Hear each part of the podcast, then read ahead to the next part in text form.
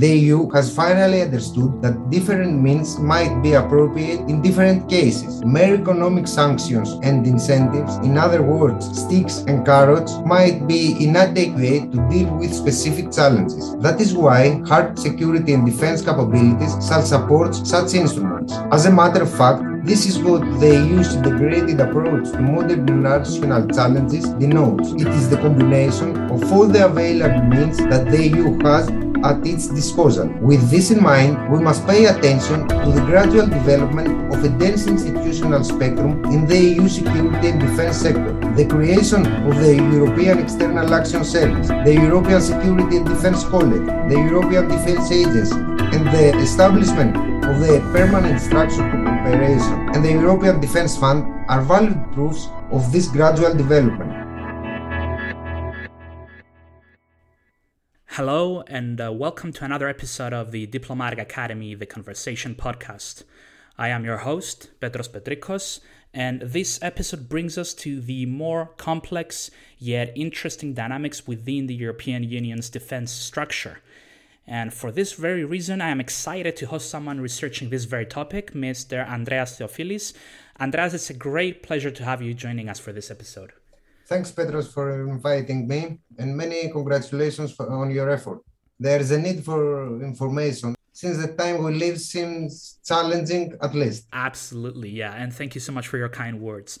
Uh, before we begin, I'd like to share a few words about Andreas. Uh, Andreas Theofilis is a PhD researcher at the University of Peloponnese and also a PhD CSDP fellow at the Doctoral School of the European Security and Defense College. His research focuses on how the EU defense structure has been developed, and moreover, Andreas is an officer of the Hellenic Navy. He graduated from the Hellenic Navy's Petty Officers Academy as an electrician in 1997. Afterwards, he served at warships until 2011 when he was placed at the Directorate of IT and Communications at the Hellenic Navy General Staff. In 2014, he started studying political science and international relations at the University of Peloponnese and graduated in 2018 with distinction. Within the same year, he was repositioned at the Plans and Policy Directorate at the Hellenic Navy General Staff, assuming staff officer duties at the Defense Planning Department. His duties relate to national defense planning, the participation of the Hellenic Navy in the PESCO, the Permanent Structure Cooperation, and the management of a PESCO project led by the Hellenic Navy. Andreas Theofilis also holds a master's degree in global risk and analytics and has earned honorable mention for academic excellence by the chief of the Hellenic Navy twice. This is a very solid profile, Andreas. And uh, if you allow me, I would also say that this uh, expertise puts you at an ideal position where you can comment on both the practical and theory, yet also the policy related tools with regards to our topic for this episode. Now, could you please begin by sharing with us your own insights and an overview, perhaps, of the existing dynamics within the EU defense structure and composition? And uh, also, to add to that, if possible, I would like you to tell us a little something about both the supranational and intergovernmental aspects of what it means for EU member states to be part of such a defense structure. Yes, Petros. The way in which the European defense structure has gradually developed is inherently linked with how the EU appears in uh, international politics. For many years, the EU's view as a civilian power had been prominent. This notion stood for the prominent role of economy and trade within the international environment. In that respect, military capabilities were not taken as necessary as long as civilian forms of action could effectively influence the international system.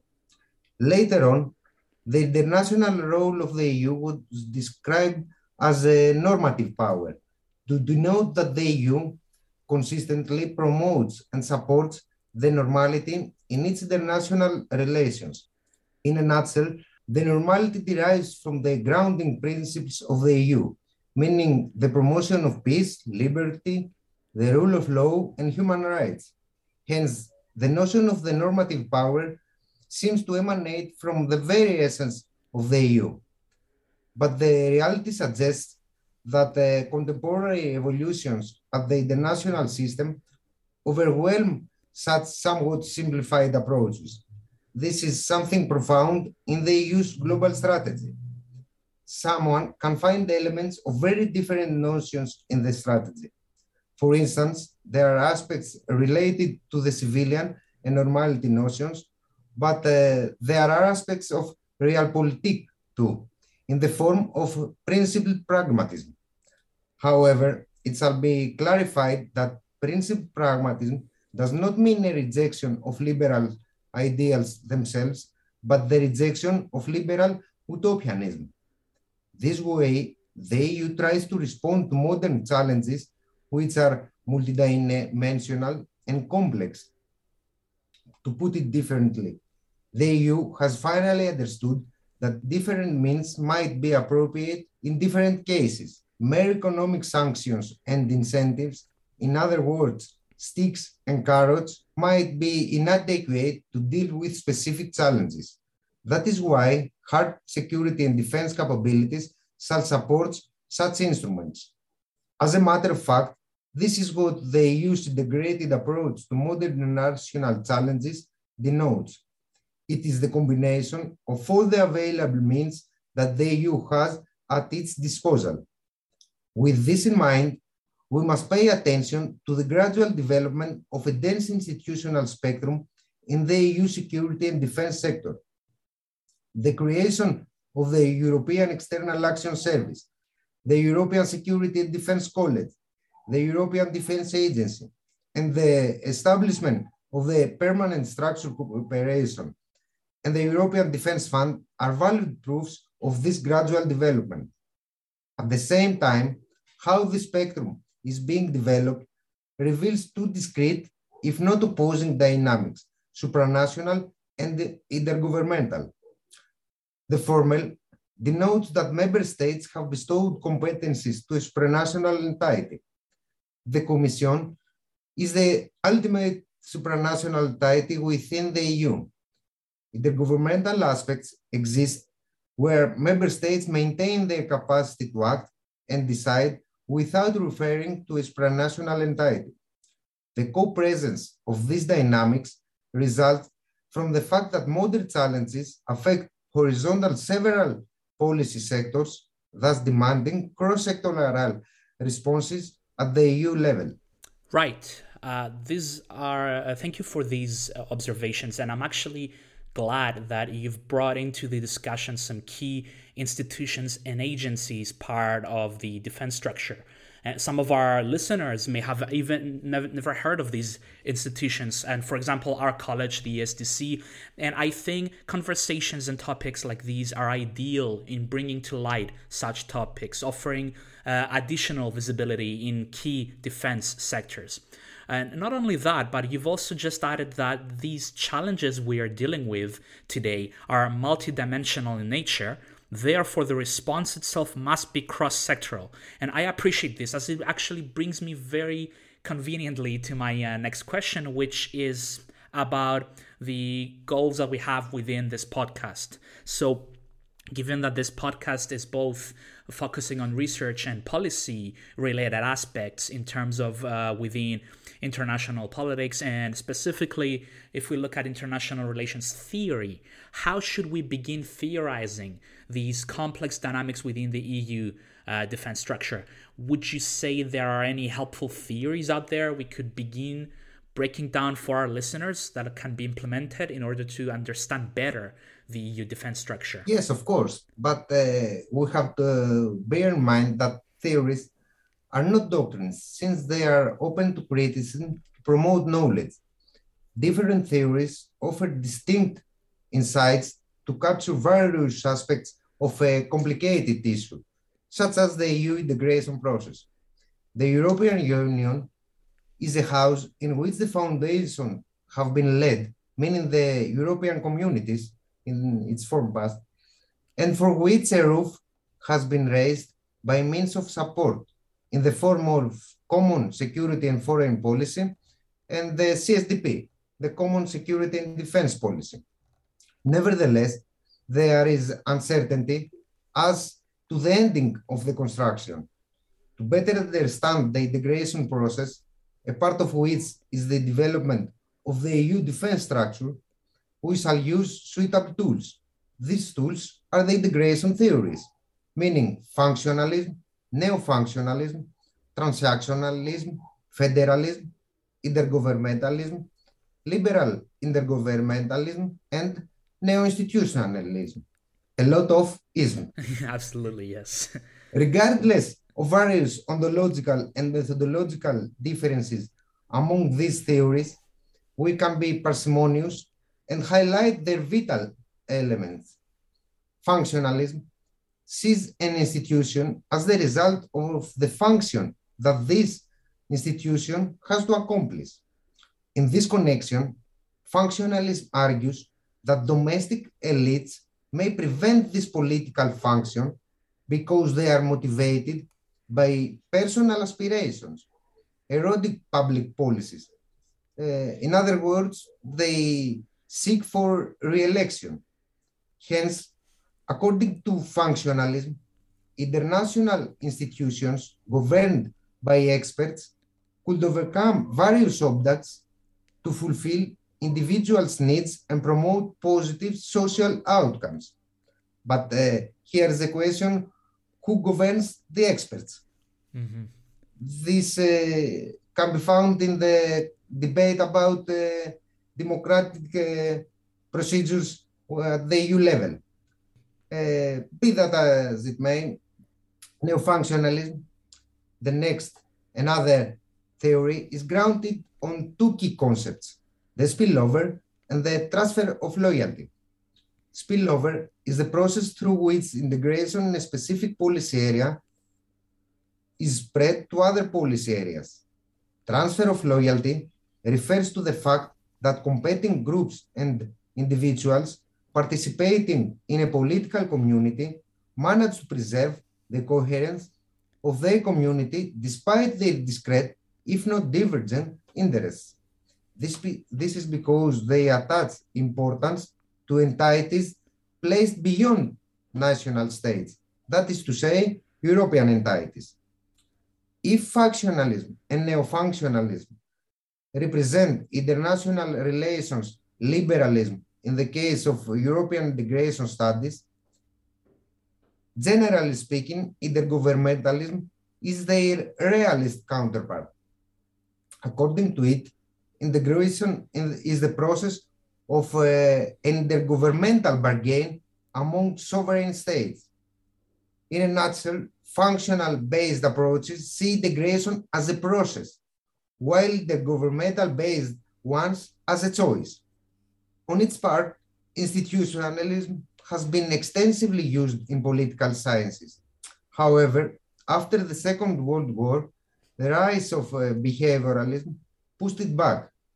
During the 80s, institutionalism in the form of neo-institutionalism re-emerged. It emphasized the relative autonomy of political institutions, possibilities for inefficiency in history, and the importance of symbolic action to an understanding of politics. It sees institutions as formal or informal procedures, routines, norms, and conventions embedded in the organizational structure of a polity. The main research question of an institutional analysis focuses on how institutions affect individuals' behavior.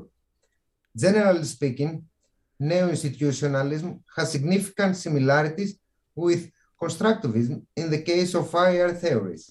Yes, I, I like this um, comparison that you've drawn, and I also agree that essentially we we do use different theories to understand different events and there are also tools as you've mentioned suited for certain purposes. And there are some striking similarities but also differences between them. Myself i often like to approach theory more critically in this sense in order to best appreciate the situation. But without necessarily departing from theory completely we often see how theory itself cannot always fully capture what happens in the world. You've just you mentioned it yourself. Their theories themselves they are uh, not doctrines, and uh, for this very reason, I want to ask you how. From an operational standpoint, and given your also your military background and expertise, to what extent do you feel that theory differs from reality in real life applications of such existing dynamics within the EU defense structure? As uh, we already mentioned, theories do not offer magic key that can help us find the total truth of the universe, especially in the broader field of social science. And uh, we shall not neglect that political science and international relations, as a subfield of the former, are social sciences in their very nature. From this point of view, theories offer us a lens to better catch up with complex real life phenomena. They help us to understand developments that occurred in real life. Some theories may be more normative, offering suggestions for achieving a set goal. Other theories may carry predictive elements that help us sketch up scenarios for the future. But at the end of the day, we shall not neglect that theories are not doctrines. Different theories may shed light on different angles of a subject under consideration. To illustrate the point, let us focus on the case of PESCO, the Permanent Structured Cooperation. Its structure is intergovernmental, meaning that member states decide on their own will to participate in a project or not. Besides, member states set up these projects. So a member state chooses to set up a project and the, their colleagues decide to join it or not. This process can be better analyzed through the lens of uh, intergovernmentalism. And its core argument that uh, integration is a choice materialized through intergovernmental bargains. But the member states do not do it in a vacuum. They do it with a, an EU framework. This framework delineates what the objective of the projects shall be. Moreover, this framework offers funding opportunities by the European Defence Fund. The latter is a supranational instrument insofar that the Commission, the sheer supranational entity of the EU, manages it, and the Union's budget feeds the fund. Briefly, the EDF illustrates the growing involvement of the Commission in the area of defense. Neo-functionalism can offer valid explanations of why this involvement occurs. It results from a functional spillover effect. Owing to the fact that industrial cooperation had not been achieved for many years, the Commission used its competencies on internal market issues and its power in the economic field to push for a more functional European defense industry and market. Now, given that participation in PESCO grounds on relevant national views and is subject to time-consuming national procedures, the tangible progress of many PESCO projects has been slow until now. In other words, some projects seem to be dysfunctional. In this vein, it can be argued that it will not be unlikely for the Commission to challenge PESCO's governance if further limitations and inadequacies are identified. Hence, intergovernmentalism can be used to shed light on why the member states joined a PESCO project. In turn, institutionalism can inform us how the participating member states might, might be influenced by joining these projects. And neo-functionalism can help us understand how the Commission might be involved in fields previously concerned as sheer intergovernmental.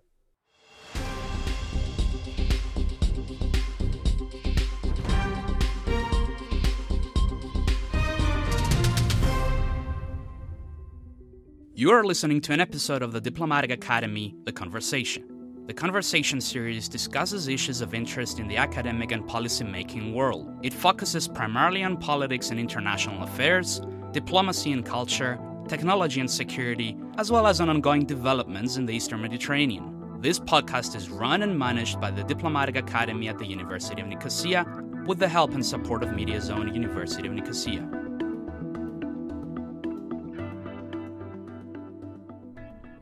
Yes, I, I see your points. And again, it's very good to uh, feed back into this discussion of using different tools to highlight different situations unraveling, of course, with the limitations that you've also uh, highlighted. Uh, but now, my next question is actually derived from an institutional point of reference. Uh, as far as I understand, it is commonly accepted that the EU has started, of course, uh, developing its hard capabilities in recent years. But what are the main features of this development, and how would potentially affect the relations of the EU and NATO? The EU uh, has started to develop these hard capabilities through developing defense planning process. Uh, defense planning can be defined as a process aiming to build the future defense apparatus, in other words, the military capabilities, forces, and equipment that a polity or alliance deems necessary to satisfy its ambitions or confront the threats facing it. In this connection, the EU Global Strategy, the Capability Development Plan, the overarching strategic research agenda, the coordinated annual review on defense, fit the process of the EU level at the EU level. Member states shall use these frameworks to develop their capabilities and make them available to the EU through the respective national implementation plans. The whole process seems pretty similar to the process adopted by NATO. The EU has tried to make it similar in order to at least eliminate duplication of efforts during the defense planning process. However, there are practical difficulties at various levels. Military officers involved in the process have to issue three different plannings, one for the at the national level, one at the EU, and one for NATO. Therefore, there is a duplication concerning bureaucratic burdens. In addition, the defense planning process at the EU level involves six different EU institutions. The European External Action Service, the European Defense Agency, the European Union, Union Military Committee, the European Union Military Staff, the Commission, and the Council. On the contrary, on the contrary, the process is conducted just by the alliance at the NATO level. Then there are differences uh, in the nature of the EU and NATO. The latter is an international organization of a defense alliance aiming to provide its member its members collective defense. But the EU, is it just an international organization? The answer is definitely not. It is a sui generis entity that aspires to introduce itself as a polity rather than just an international organization such as many others. Here is where the US worry about the future of NATO. When the EU enhances its hard capabilities in pursuing its autonomy, the US think that uh, its influence at the EU will be diminished. Perhaps a feasible solution would be the development of a European pillar within NATO. What I mean by this is that those EU member states which are also members of NATO would make their forces available to the EU and in turn the EU as a whole offers these uh, forces to NATO. This way, the functional relations of the EU and the alliance will be enhanced, the EU's autonomy will be bolstered, and the neutrality of certain EU member states will be respected. Despite the inherent difficulties of such an effort, it seems to be the best solution in the long term for the EU, the NATO, and their member states. Thank you. This is an interesting argument because, uh, as you've said, so on the one hand, we see the merits in having enhanced capabilities, yet on the other hand, we can also highlight some potential concerns on the US side. And of course, as you've rightly pointed out, we have to take into consideration uh, the neutrality of some member states and how some EU member states are not NATO members. Uh, and at the same time, more enhanced defense capabilities mean, uh, if we do achieve that, this means that we could foster greater involvement in key cooperation agreements and entities. This, of course, includes things like the permanent structured cooperation. Now, to your understanding, what are the problems of member states contributing to the CSDP, yet abstaining from initiatives like PESCO? Yes, uh, this is a very interesting question that uh, relates to the previous one and leaves space for two observations. First, we shall understand that the common security and defense policy contains two discrete uh, elements. There are security and defense. In this connection, some member states seem reluctant to give to get involved in initiatives carrying defense implications. The PESCO is such an initiative. Second, we can ask why this uh, reluctance exists. Generally speaking, reluctance can be assigned to either internal or external causes. Internal causes may be constitutional provisions for neutrality or difficulties by national governments to justify involvement in defense initiative at their internal audiences. On the contrary, such difficulties do not exist in cases where aspects of humanitarian aid are present or uh, commonly accepted threats such as terrorism are to be treated. As for the external causes, they are mainly linked to NATO. As far as NATO is taken as the foundation of collective defense for its members, some EU member states do not see that investing in defense initiatives outside NATO, even in the EU, will benefit them. I would say that it's quite understandable as to why they would feel like that. Uh, yet again, of course, it's definitely not the case for each and every member state. But given this, now, uh, if you allow me to ask this uh, final question, and perhaps this might require an even deeper answer from you, would you like to uh, share a few words about your research progress and uh, even the more technical aspects of what you're examining? Yes, Petros. Thank you for giving me this opportunity. The case issue of uh, EU defense integration is uh, multidimensional, as uh, we have already discussed, since uh, it embeds aspects of both security studies and European integration studies. That is why the, my approach rests on a multidisciplinary view extending from integration studies and risk management to fuzzy logic. To illustrate the point, many researchers and practitioners propose adopting risk management perspectives as an analytical lens for enhancing the effectiveness of decision making on a variety of security concerns. As a matter of fact, the ongoing strategic compass is grounded on relevant threat analysis. However, the limited ad- adoption of this approach in various integration and security studies contradicts that risk management has been an excellent method for assessing political risk for years. In this vein, my study aims to contribute to ongoing efforts towards multidisciplinary approaches in integration and security studies. The research aims to shed light on specific aspects that interlink the EU's and its member states macro level with the micro level of the individuals involved in the relevant processes and contribute to shaping national views regarding the EU defense integration.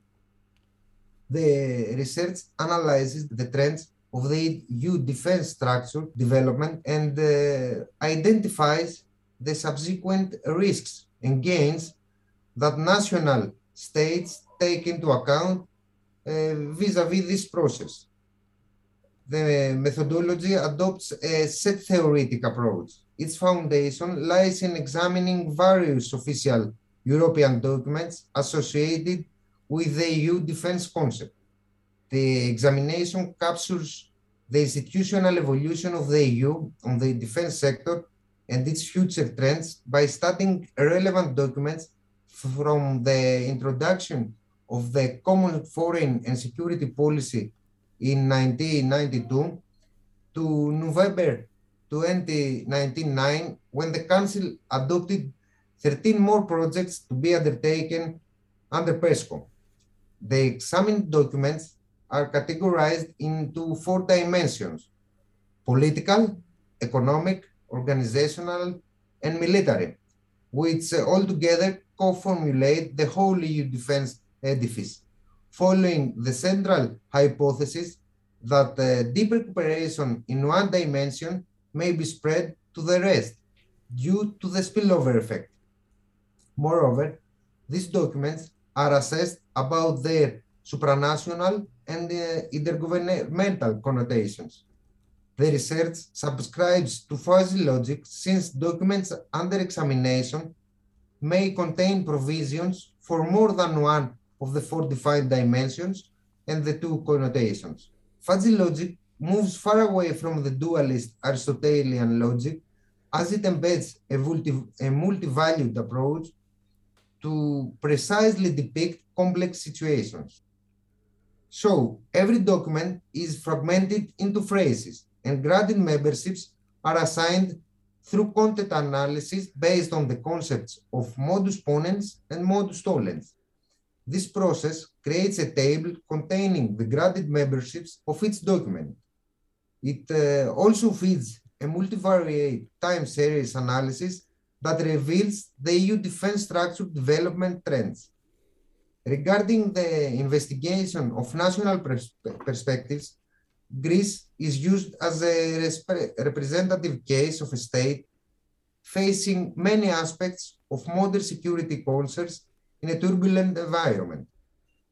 By studying the case of Greece, one can deduce analogous conclusions for uh, any other EU member state following similar methodology, even if no country is exactly like any other. The national perspectives come from uh, in-depth interviews following risk identification techniques. The interviews are conducted with experts, uh, the, that is to say officials, politicians and academics involved in handling relevant, relevant issues and potential future experts, meaning students at relevant universities and cadets to track their stances uh, against the identified trends.